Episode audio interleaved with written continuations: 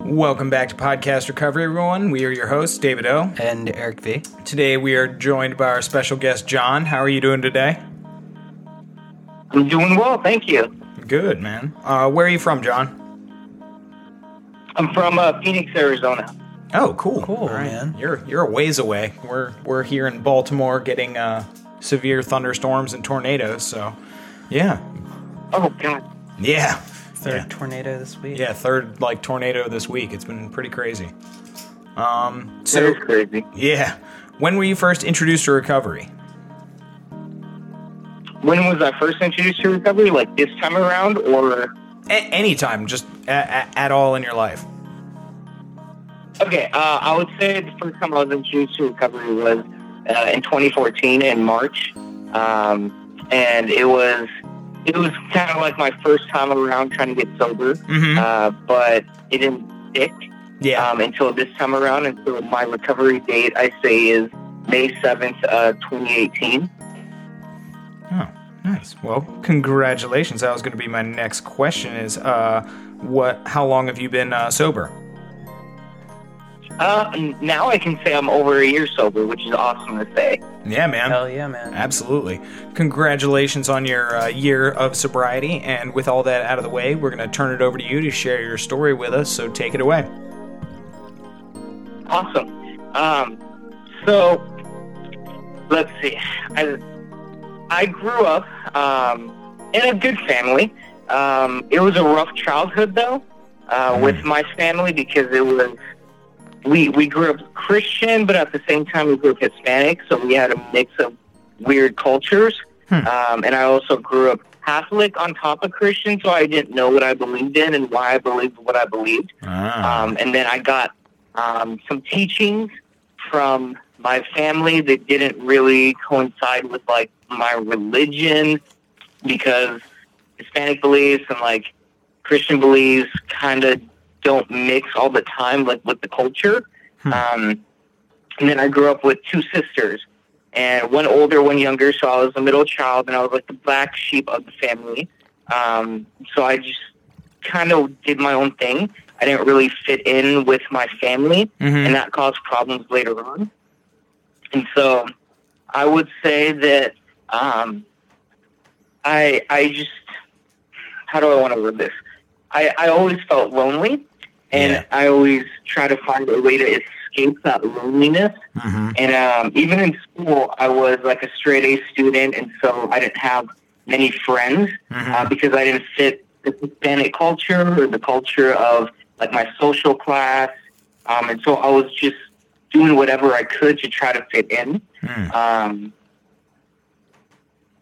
so in uh, in high school is when I actually started using. Um, uh, I was with I was on the baseball team at school, which was like the only thing I was good at. Mhm.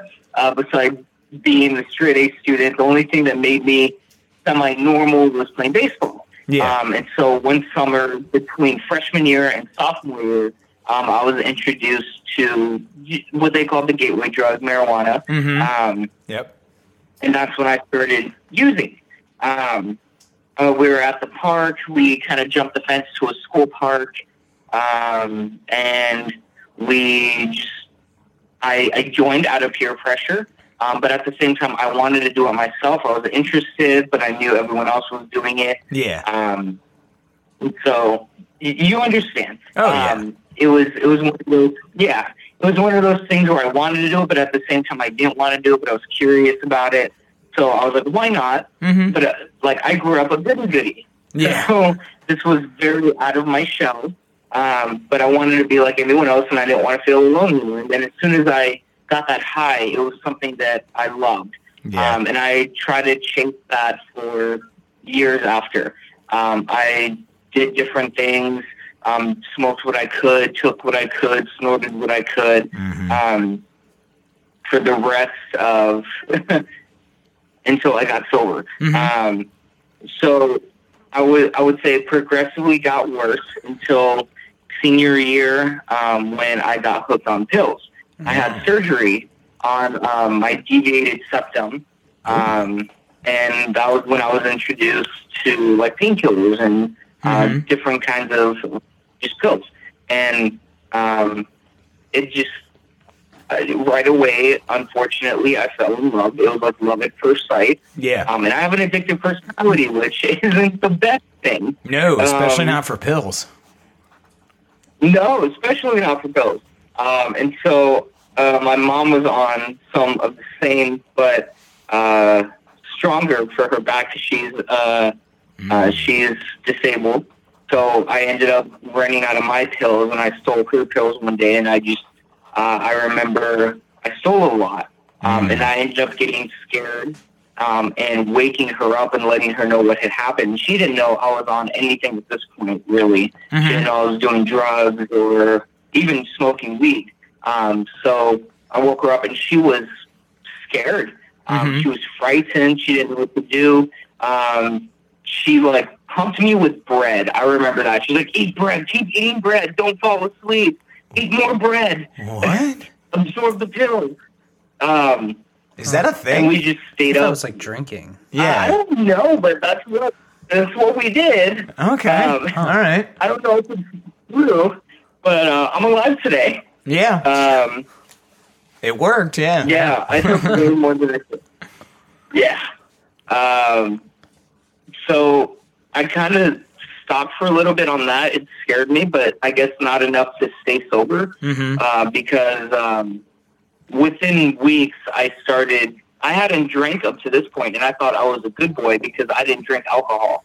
So I could do all the drugs in the world, but I'm still a good boy because I didn't drink. Huh. Um, and I know alcoholism is something that ran in my family, but I never thought it was like a real, um, a real monster. I Mhm. guess I didn't understand it for the allergy that it is. Yeah. Um, so I was I was fine. I was like, no, I can drink. And so um, my family and I got into a, a huge uh, fight, which wasn't rare. Um, but this one, it got to the point where I'm just like, I'm packing my stuff, I'm leaving. So um, I didn't necessarily get kicked out, but I didn't feel welcomed home. Um, so I started sleeping at the apartment of this couple that I had met um, as a camp counselor uh, that summer, Huh. and they introduced me to Fireball. Um, To what? so I was 18 to Fireball. Oh, okay. All right. Yeah. And I was 18. Uh, I was about to start college in a couple of weeks. And I remember my first drink was um, with my friend, well, he, former friend. Mhm. Um, he got us some shot glasses and we just did some shots. Um, and within a couple, he was like, okay, I'm good. I'm going to bed. And I'm like, I like this. Can I keep going? Yeah. And he's like, sure. Um, and right away, again, I fell in love, which is not a good thing. Mm-hmm. Um, I love the effect it had. Uh, I loved how it made me feel um, not depressed and not lonely, but instead it made me feel confident. Um, and it was fun at the time. Um, I can't lie about that. Like the effects right away, I loved. yeah. Um, so I continued that night, and I ended up polishing off his brand new bottle of Fireball. the next morning, he was surprised, and I was like, "Is that not normal?" And he's like, "No, that's not. But that's okay. It was your first time drinking. No big deal." yeah. Um, and then I ended up going to a like a binge drink uh, season for the next couple of weeks where I woke up, I drank, I fell back to sleep. I woke up, I drank, I fell back to sleep. Hmm. And I didn't even, it's not like I slept at night. It was like I slept when I could. And Yeah. most of the time was drinking, um, whatever I could get my hands on. So I started stealing stuff from my parents' home. I started stealing stuff from them. I spent my uh, high school graduation money on buying alcohol, um, somehow getting a hold of it. So I would pay other people to buy it for me, obviously, Yeah. I'm 18 Mm-hmm. um, I ended up spending so much. And then um, on top of that, like it stopped becoming fun, and I was just getting my depression was exacerbating because of it. Mm-hmm. Um, so I I didn't know what I was doing. I was spiraling, and then um, I remember one night I was uh, texting a friend that I was by the canal and I was suicidal and I wanted to jump in Mm-hmm. he ended up calling the police on me. Um, and stupid drunk me is like texting him where I'm at um, and like, freaking him out. But then like the cops are walking up to me and I'm like freaking out, so I'm texting him more, Yeah. only knowing that he's relaying the message to the cops. Um, which at the time I was pissed off, but now looking back, I'm so thankful. hmm Um, they came, they're like, "Hey, are you John?" And I'm like, "Uh, "Depends." They're like, "Have you been drinking?" I'm like, "No, no, I'm not drinking." They were like, "Can we search your backpack?" I'm like, "Sure." Pull out um, container of vodka that was full, it's now empty, and a bunch of cans of that uh, margarita mix. Um, they're like, "Oh, really? What's this?" And I'm like, "Those are my water bottles." um, yeah, I lied straight to a police officer, and it Yep. wasn't even a good lie. oh yeah. Um, yeah, I don't know what else. I don't know, but um, my friend was there with them, and the policeman actually sent me home and didn't have any legal ramifications. He Huh. said, "Go home with your friend." I'm like, "Okay." Yeah, I jumped on that because I was shaking. I thought I was going to jail for underage drinking or something, or going to be locked up for suicide with us yeah. something. He was just like, go home with your friend. And I'm like, okay. Uh, so I went home with uh, my friend and we went to um, uh, a friend's apartment. And when I was there, I had a bunch of people there in a circle on the couches and everything waiting for me. Uh, Um, oh yeah. it was, yeah, they're like, it, it was an intervention. Yep. They're like, hey, you just started drinking like a month ago and you've gone wild like right away. There's Mhm. something that's up and we need to get help. I'm like, nope, I start college in two weeks. Um, I'm, I can't afford to go. I move into campus in two weeks. Yeah. And they're like, mm no. So I was like, no, I'm good. Um, and I told them it'd be fine. Um, and so I just slept it off that night, and I ended up not going into any facility. Mhm. Which right now, I not right now, but I regret not going at that time because it would have saved a lot of pain and a lot of heartache. Yeah. Um, yeah, you guys know what I mean. Oh yeah. Uh, Oh, yeah. Taking that full steps ahead of time would have definitely saved me a lot. So I'm going to college. It's my freshman year. I'm for the first semester. I'm going to class intoxicated or high. Mm. Um, every class if Mhm. I go. Um, and somehow I managed to get a 4.0 in their honors college. But I use the excuse, oh, I can't study without being high or intoxicated because I have ADHD. So I'm like, oh, it helps me focus. It helps me study. hmm Um, which I'm not going to lie, it kind of did when I was high. Was it? um, what but that's what not an was it? Were you taking like Adderall or what? I was I was snorting some pills, yeah, Mhm. um, like Adderall, and I was smoking weed or getting drunk, and somehow any of that with my brain chemistry um, helped me focus. It calmed me down, Mhm. helped me focus. But once I was done, I would go into that depression again. So there's that under underlying like condition that I wasn't dealing with. Mhm. Um, Yep. and then I I remember one night I took so many pills again and I started freaking out because I changed my mind of what I wanted to do. At first I wanted to die. Mhm. And then after I took the pills I'm like, oh crap. And I was drunk. Mhm. Um and then I realized that I got to the top of one of the buildings at uh, uh on campus and I was gonna jump but then I changed my mind again and I started texting people and so the, the campus security arrested me. Um, they're like, "Are you drunk?" And I'm like, "No." I convinced them that I wasn't, and I was able to act sober when I needed to. Mhm. And then they did a mental eval, and they cleared me to go. Um, but basically, I was just a hot mess Yeah. throughout college uh, freshman year. Um, I remember I led like um, a young adults retreat um, to uh, Prescott here in Arizona, which is like a forest area, really nice weather. Phoenix is really hot, so it's a contrast. Um, Prescott's really cool, windy. So we went up there, um, and I remember me and a close friend of mine who was a pastor's kid who was struggling with the same things I was. We ended up uh, getting two bottles of Jack Daniels and taking some of his random pills that he had. They were antipsychotics. I was like, here, Oh. try this. This is fun. I'm like, okay. Um, yeah, I wasn't the smartest. Um, I I don't I still don't. Um, it's a lifetime away now. It feels like. Yeah. Uh, but we drove up to the top of a mountain while everyone else was down at the cabin, and we just drank and talked about life because I was so closed off that my closest friends didn't know how I was feeling or anything about me. Mm. So he got some pills into me, got some alcohol into me. We started talking, and he realized like how much I actually need help.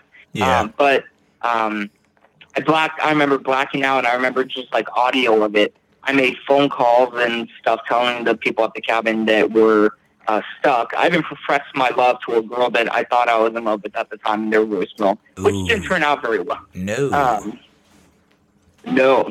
And so um, I remember us getting stuck. I remember vaguely getting out of the car and trying to push, and I just kept falling because we got stuck on the side of the mountain. And I'm trying to push his vehicle, and I keep slipping because I'm drunk. Mhm. Um, the next thing I remember, um, one of the friends from we're back at the cabin, and one of my friends at the cabin is like having to shower me off because the friend I was with threw up all over me. Ooh. Um, and then I remember being in the cabin, and somehow I'm in bed, and my friends kept checking on me um, because apparently I kept uh, ceasing to breathe. So they kept coming in and like having to wake me up, and Mhm. I, it was a big thing. Mhm. Um, yeah. I didn't find out till the next day. Every, I woke up at 6 a.m. and I'm feeling great. I'm ready for the hike that we had planned. Everyone's pissed off at me, and I don't know why. Yeah. So, um, that was my first time getting sober after that night, Mhm. March 24th, I believe, of 2014. Mhm. Um, and it lasted for two years, but I did it myself. I didn't use any program. Mhm. Um, and then when I was coming up towards graduation of college, I relapsed and I was still depressed and it was an issue that I didn't take care of. Um, so I'm about to graduate. I'm graduating with two degrees, um, top of my class, 3.9 GPA. And it was, life was good, but I had nothing set up after college and it stressed me out and it depressed me. Mhm. And on top of that, I was dealing with some trauma that I'd never dealt with before. Um, Hmm. so I started drinking again. It started slowly. I didn't recognize myself as an alcoholic. I was just scared Mhm. um, of drinking and using. So that's why I've been sober. I didn't recognize myself as an addict or an alcoholic at that point. Ah. Um, so I graduated. Great. I was the most lonely and depressed I've ever been. I moved in with um, a pastor who was like a dad to me, and we um, just fought all the time. And I remember um, another pastor friend I invited to my house for Fourth of July, and I was drinking at that time, and I just kept gulping down drinks like a fish. And he was um, sober, and he was in the program. Um, and then the next day, we had like an intervention at Denny's where he is yelling at me across the table in this public place that I have a drinking problem. He knows what he's talking about because he's in recovery. That's not like, appropriate for Denny's.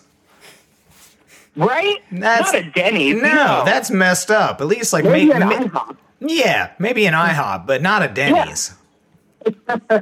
I know. So at that time, I didn't realize that he's trying to do my one step for me, and I'm Mm. I'm just not having it. Mhm. Um, I'm just not having it. I'm like, no, I don't have a drinking problem, whatever. And so I just cut off ties with him, and I'm living with this pastor. and We're arguing all the time. Um, and then my depression is just getting worse and worse. And so um, I checked myself into a mental hospital in August. Um, and I, I was maybe two days sober, like I hadn't drank, but I Mhm. didn't accept I have a problem.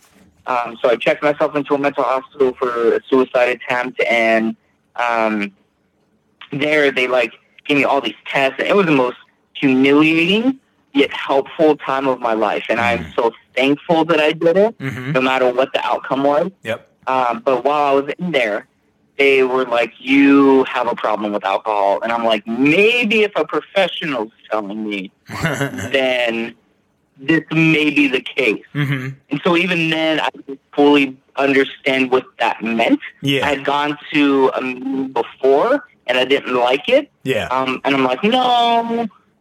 Um, so uh, Why didn't- why didn't- that Why didn't you like that first Yeah. meeting? um, it felt like people were just complaining about their life, and the advice I had got was "Oh, just don't drink or use between meetings." I'm like, "Okay, so your new addiction becomes a meeting." Ah. Um, and I didn't understand at the time what they were actually talking about. mm-hmm. Um, so that's why. Um, Okay. Good question. But I didn't like that meeting because it just felt like people complaining at Yeah. that specific one. Mm-hmm. So I never went back to that specific one. Mhm. Um, but I go to different ones and I find so much experience, strength, and hope there. Um, so I think it was just like a one-off case. Yeah, um, it happens. Yeah, yeah, exactly. So while I was in the mental hospital, the pastor that I was living with actually kicked me out. Um, he was like, "We don't feel equipped to handle you," and so I moved back in with my parents, and then that's when we developed a relationship. I Hmm. started going to recovery meetings Mhm. uh, with friends, and I actually enjoyed it. And then I started doing the step work with my sponsor and going through what it looks like to be an alcoholic and have this allergy. And like I identify with all of that. Mhm. Um, and so I did my step work, and um, I'm actually running through it again now um, because I felt like I didn't get the most out of it the first time because I was still reluctant to accept the fact that I have this allergy Yeah. and I know I need to experience that to my innermost self. And so I would say the second time I'm doing my step work uh, for the past couple months, I've really like that mental obsession has finally left me, Mhm. um, which I didn't think was ever going to happen. Like I was almost a year sober. I did my steps. I had a sponsee, but I still have this mental obsession. And I'm Mm. like, why? Why do I always want to drink or use? Mhm. I don't understand. A good day, I want to celebrate. I want to drink. Bad day, I, I want to forget about it. I want to drink. And Mhm. so we're running through my steps again, and it's my step one. And I'm like, you know what? There was always part of me that was like, what if I'm not really an alcoholic and I'm wasting my time? And I could be drinking. Oh. And then I realized that's exactly the thoughts an alcoholic would have. A normal person does not ask those questions. Mhm. Um, and so I'm here today experiencing um, a year sober, um, experiencing, I turned 24, so I'm young, um, in the same month. So I celebrated my birthday and my belly button birthday the same month, and I got engaged, and I'm able to do that because I'm sober today. That's Um, awesome. So, yeah, so it's been a crazy month, um, the month of May. um, but I, I couldn't be happier. I've it's taken a lot of work, taken a lot of therapy, um, taken medication, um, Mhm. but I've put in the footwork, and I've realized like I deserve to be happy and I deserve to be sober. And so, working through my own issues and my own trauma that happened in my life that caused these issues, um, I'm able to experience that that joy and that freedom instead of succumbing to this cunning and baffling and powerful disease. Um, so, yeah, that's all I have with that, and I'll pass. All right, fantastic. Um, It's great. great job. All right, we definitely have some questions for you. Um, bu- bu- bu- Awesome. I'm gonna start, Eric. As always. As that's not always. Go ahead. I I I, I yield to you enough. go ahead, it's fine. Okay. So, um, you said you were hesitant at one point. You were really hesitant to identify as either like an addict or an alcoholic. Um, describe that hesitation and like what what why what was the hesitation about and how did you get over that? Okay. Um, so I think um, I think there's a lot of factors that go into that. I think that Mhm. hesitation came from um, I feel like I always felt like I needed to be the perfect person in Uh-huh. general, and Uh-huh. the perfect person can't have a problem. Ooh. Um, perfect perfect person can't be anything that deviates from like that ideal person. mm-hmm. Um, so I was like, no, I can't because I just can't. It can't be me. I can't have a problem. Mm-hmm. Um, and so that hesitation partly came from that. It partly came from the fact where I just thought in the back of my head that I, I just couldn't. I couldn't be an alcoholic or I couldn't be an addict. Like, I know it runs in my family, but it can't be me. Mm. Um, or I thought maybe I didn't drink enough or like do enough crazy stuff because I heard people's stories. Mhm. And I'm like, I didn't experience that much damage, but I kept trying to compare myself to others. And that's where that hesitation came in too. It's like, no, I have my own things that other people can relate with.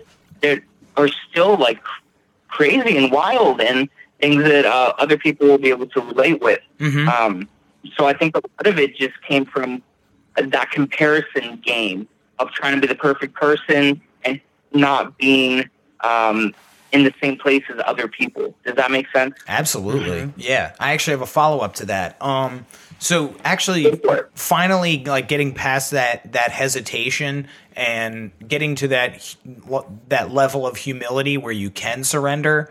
Um describe that to me and how empowering was it to finally like really admit to yourself that like I do have a problem.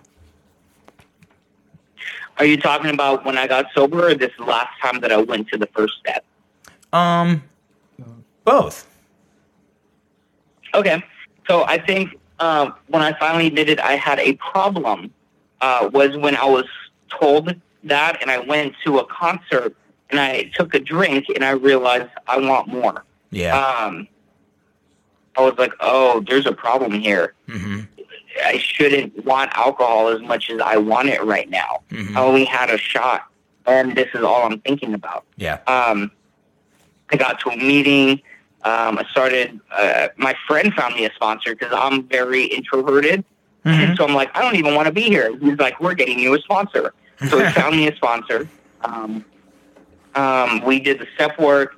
We ended up not working out very well because I relapsed. Mhm. Um, and it's nothing that he did wrong. It's just he couldn't do the steps in a way that related to my mental health. Yeah. So he kind of he didn't pass me off, but for lack of better terms, he passed me off to his friend Mhm. who has experience with uh, mental health. Okay. And so he became my sponsor. We went through the steps, and I'm like, yeah, um, I have a problem, but I, I I don't feel it as empowering. Like you're asking in the question at the time, Hmm. it wasn't empowering to me. It was very saddening for me. Huh. But now that I went through this, I'm going through the steps again, and I'm at that first step.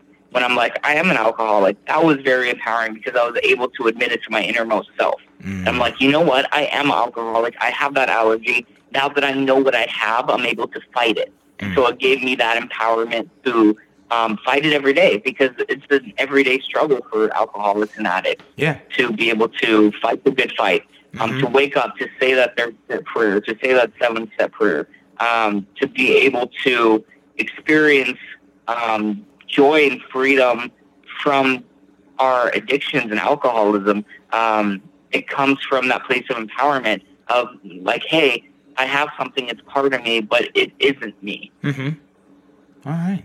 Beautiful. That was a great Does that answer. make sense? Yeah, absolutely. All right, Eric. Good. Okay. What have you got?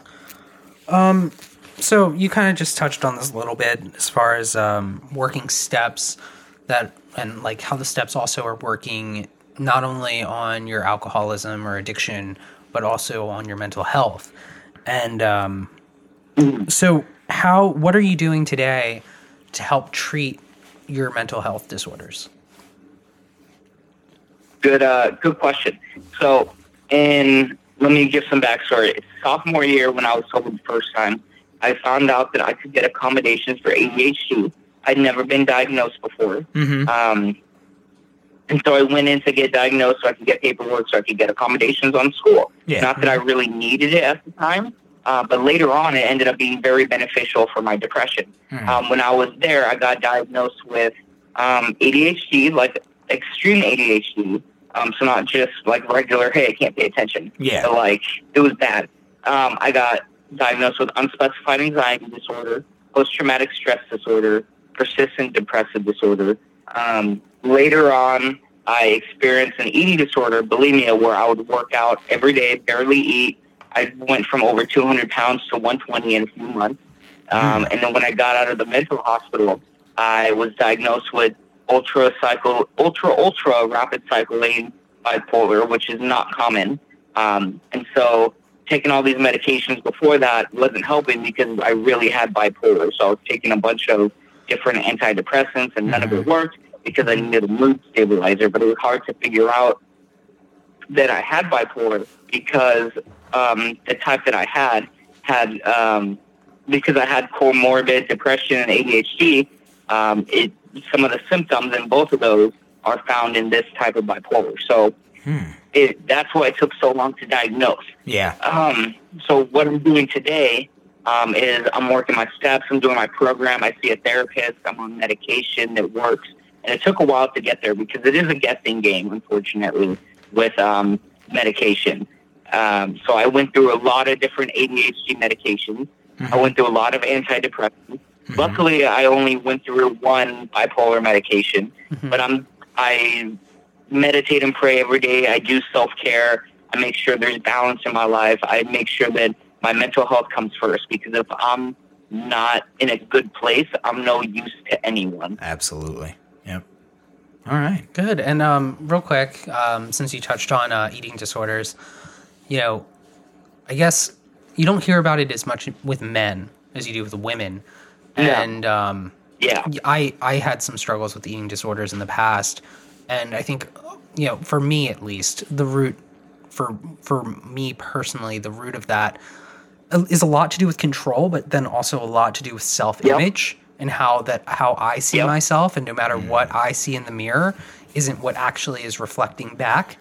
Um, so I guess how is your relationship with food today, and also how do you how do you work on seeing yourself in a positive light rather than you know the way that you saw yourself when you're acting out on an eating disorder Yeah, good questions. Um, so, like you said, a lot of the times um, for anything, uh, for for eating disorders, it's usually a control thing of trying to control something.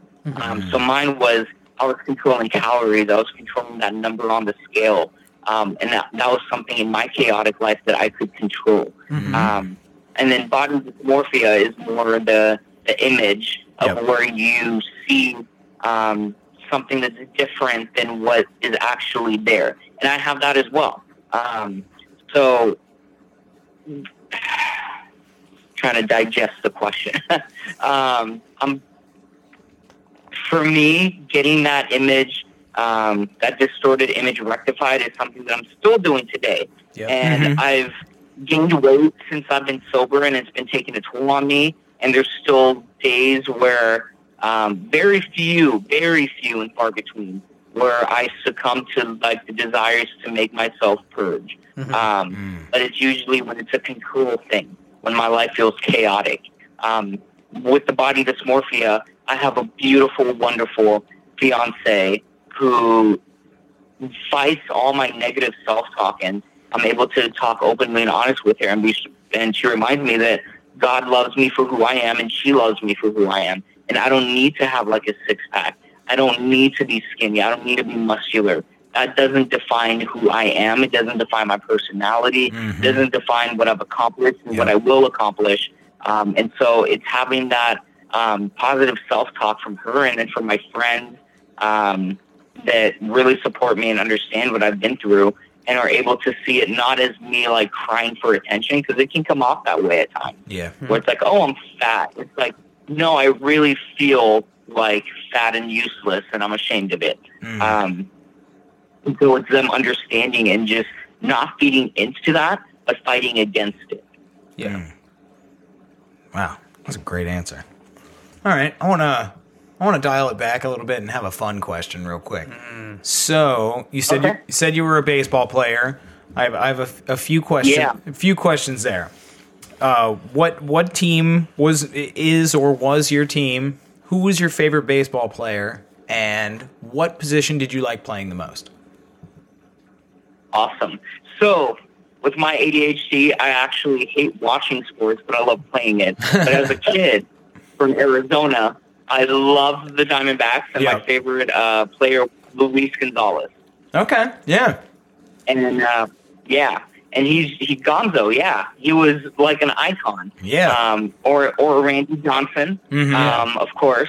Oh, They're yeah. both icons for the team. Mhm. Um, but my favorite position to play is um, I love playing outfield. I played outfield for three out of my four years. So freshman year, I was on the freshman team. Sophomore year was on JV. I switched high schools, and I wasn't allowed to play my third year, but I still practiced Huh. with the team on the outfield. Mhm. Um, some some rule for preventing recruiting. I wasn't allowed to play for a year. Ah. Um, And in my senior year, they started me off at second and short. I'd never played before in my life. I had no idea what I was doing, but I was good at it.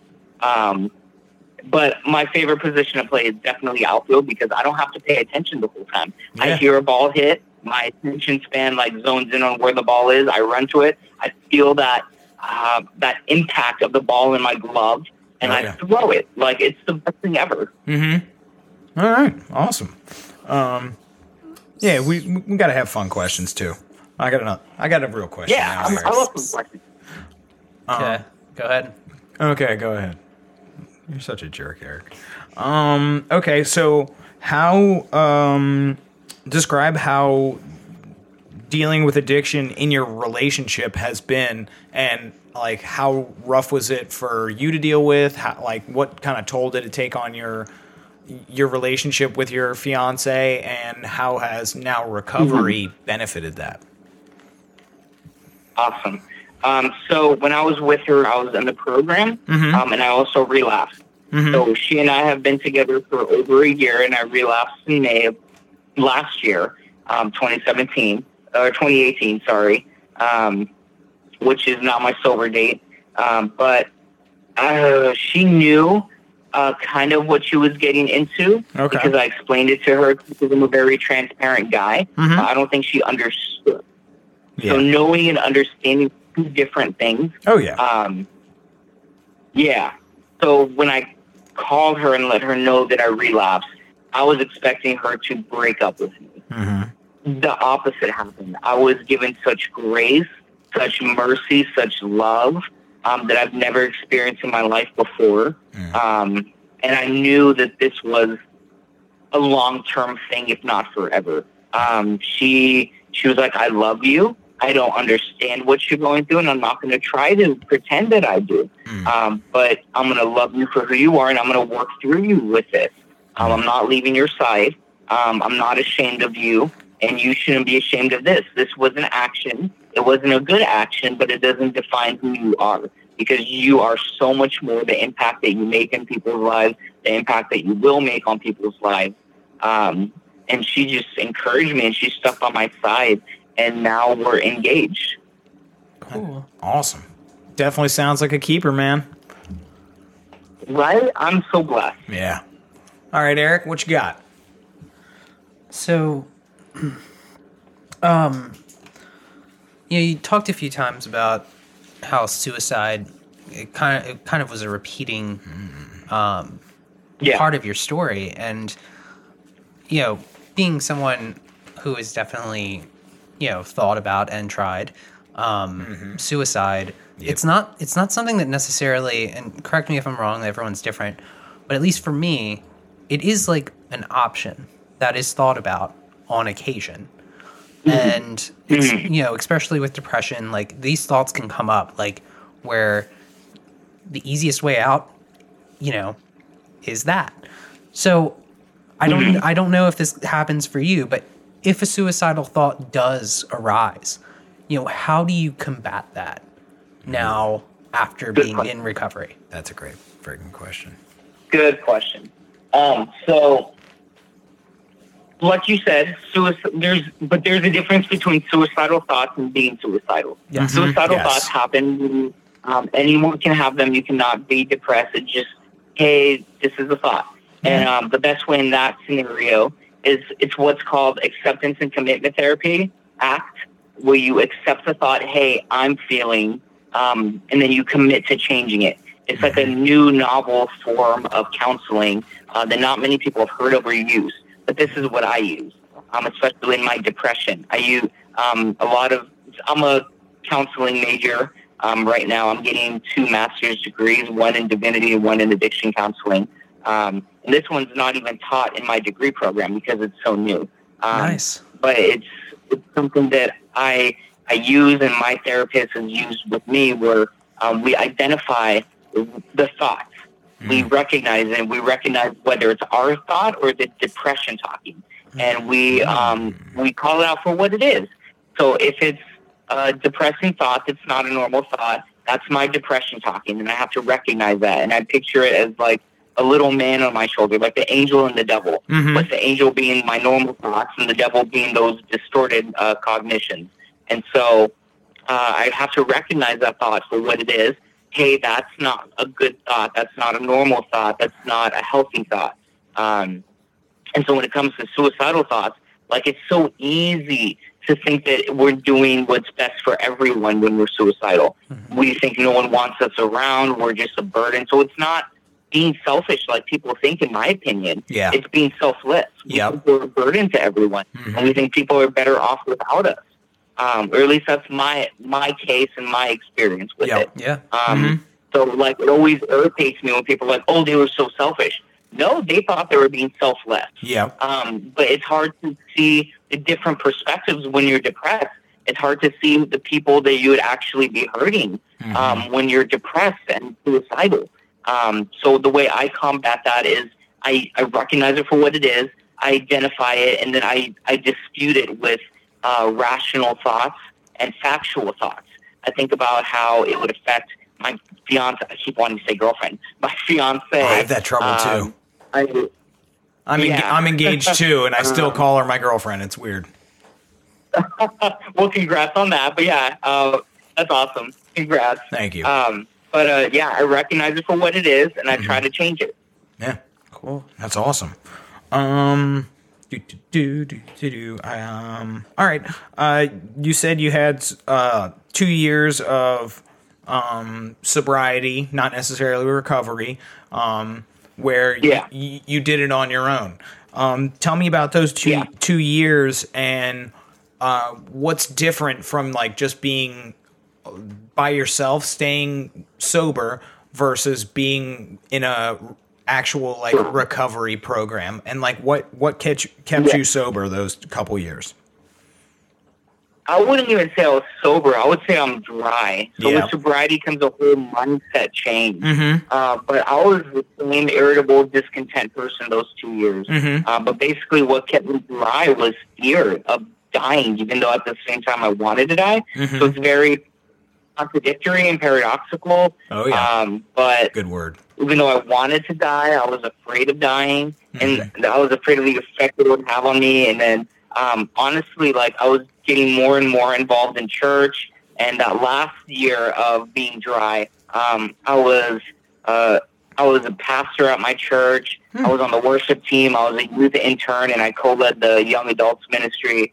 So I was involved heavily in my uh, belief system, and that helped keep me dry but it didn't help keep me sober. And then when I started Mm. facing um, recovery from a traumatic event that I had, that's when I started drinking again and using again, really. Um, before that, uh, I slowly started drinking because I thought I could drink like a gentleman, but it didn't really hit its until um, I started dealing with trauma right on the actually on the day that I graduated from college Mm. is when I went back to therapy. Like the morning that I was supposed to graduate. Um, so I don't know if that answers your question. Did it? Yeah, yeah, totally. Uh, I, I really loved how you how you differentiated between just being dry and actual sobriety. So yeah, that was that was a perfect answer. Back Okay, over cool. back back over to Eric with the weather. So, um, yeah, you were you were talking about how you had a surgery when uh, you were younger, and that that was kind of your Yeah. introduction to pills. Yeah. So, I've I've had tons of surgeries, and you know, my first introduction to drugs was through a doctor.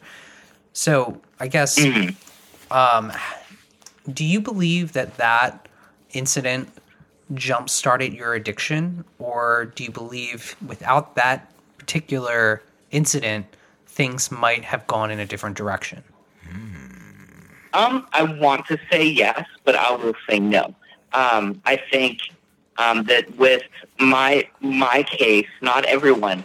I think I was born with an addictive personality, um, and that it was bound to happen without having the right foundation that I now have in recovery. Because before I got introduced to pills, I was already doing things like spice and salvia um, on top of weed. Um, pills didn't.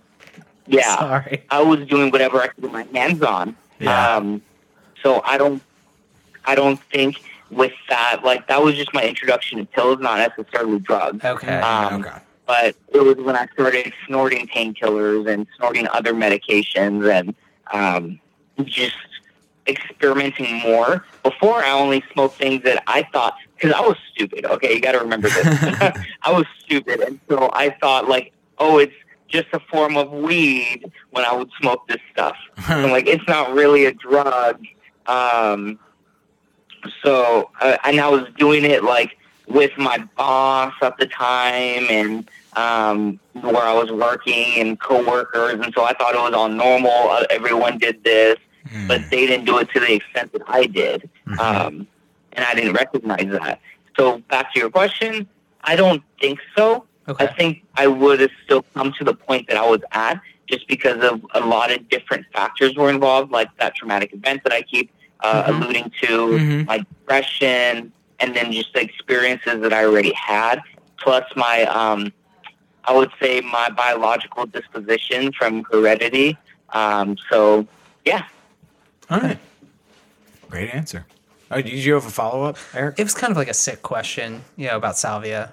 Like, Well, we're not. No, no sick I, I questions. just want tonight. to, you know, it's No, just- no sick questions tonight. We're not doing that. it's fine. It's fine. Um, so you said you're part of like the sober fellowship and not the clean fellowship. The one that deals with like What do you mean? more. Well, the the fellowship that deals more with alcohol than with uh, narcotics. Yes.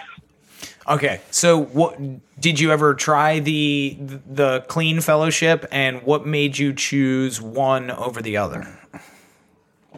Um, I did not. Okay. Um, and it was just because um, I never, when I first started, I never identified as an addict. I saw that I had drug abuse problems, but not necessarily addiction, which Okay. I disagree with now. Okay. Um, but that was my thought when I came into the room. mm-hmm. Um, it was more, it, when I first came to recognize I had a problem, it was with alcohol. Okay. Um, and so I just stuck with it from there. I fell in love with the fellowship, and I just stayed. Um, and Yeah. I heard from people in the program that they're, they're almost exactly the same program. It's just the solidarity of purpose. Mhm. Um, and so I'm like, I'd rather identify as this for my recovery uh, for with alcohol because this is what I feel like I mainly struggled with.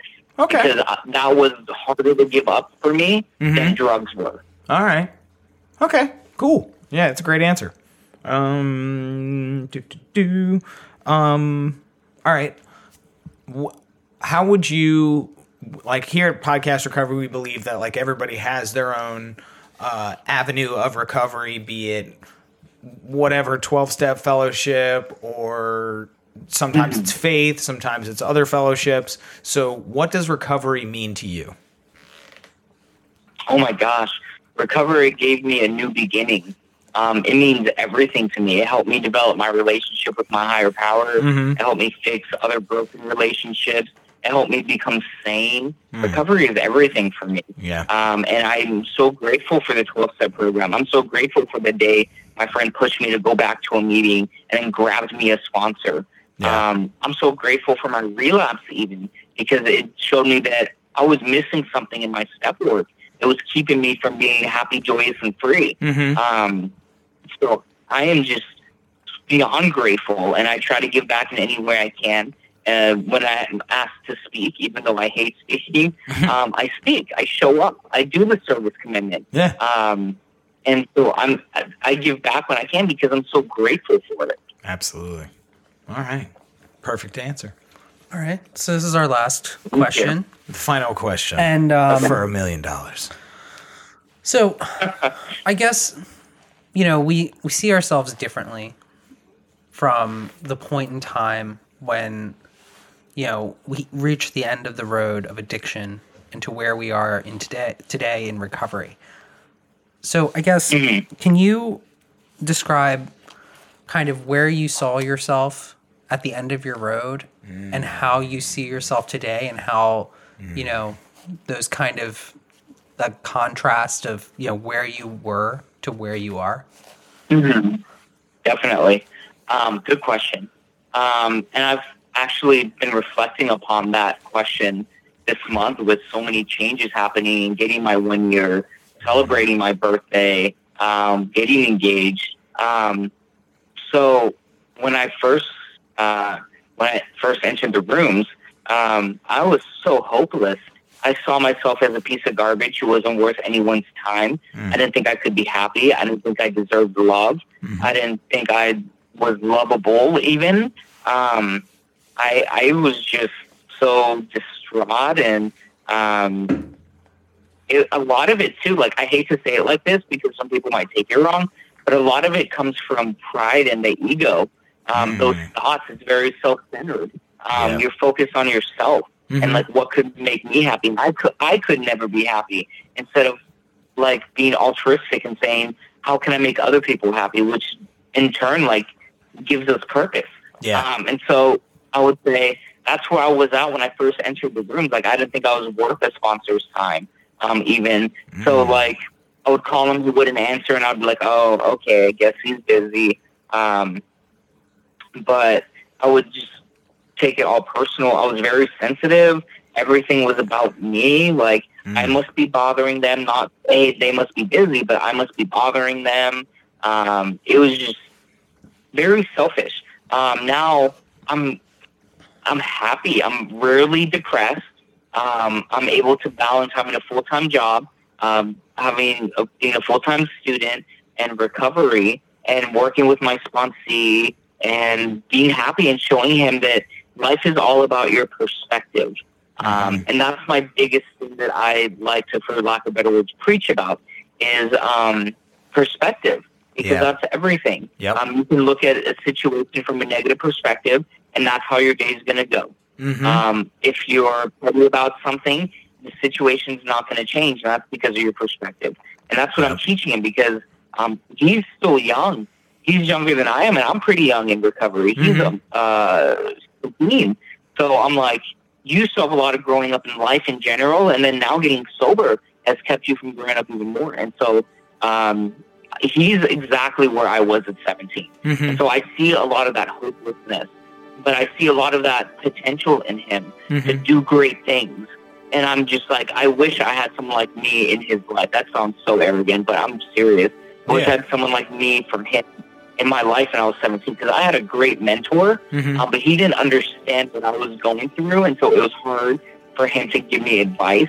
Mhm. But um, I'm so grateful for him. He just couldn't connect the way I can with my sponsors. Yeah. Um, and so I have this new view of life, and I have this new perspective of life um, than I did, and this new perspective of me than I did when I first got sober. Fantastic. All right. Well, I'm I'm out of questions, and I believe Eric is as well. That's correct, sir. So uh, we'd like to thank you for joining us. We're going to give you a golf clap.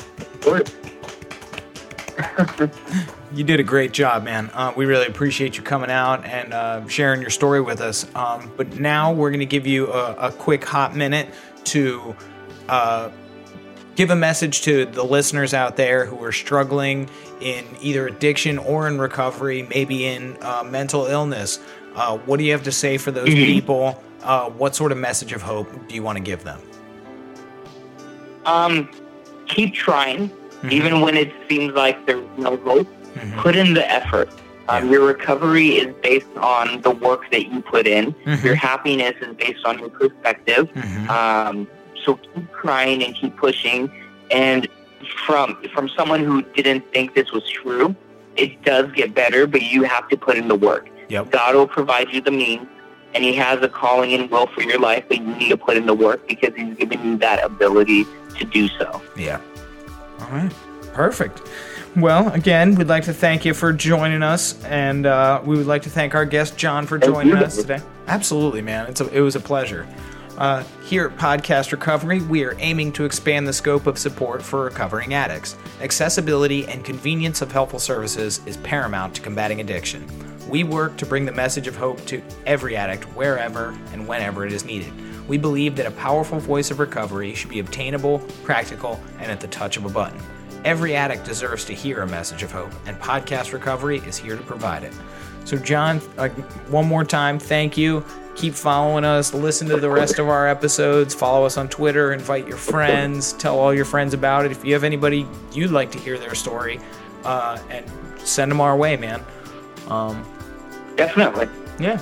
All right. Well, most importantly, everybody out there who listening, thank you for listening and stay safe, stay clean and sober.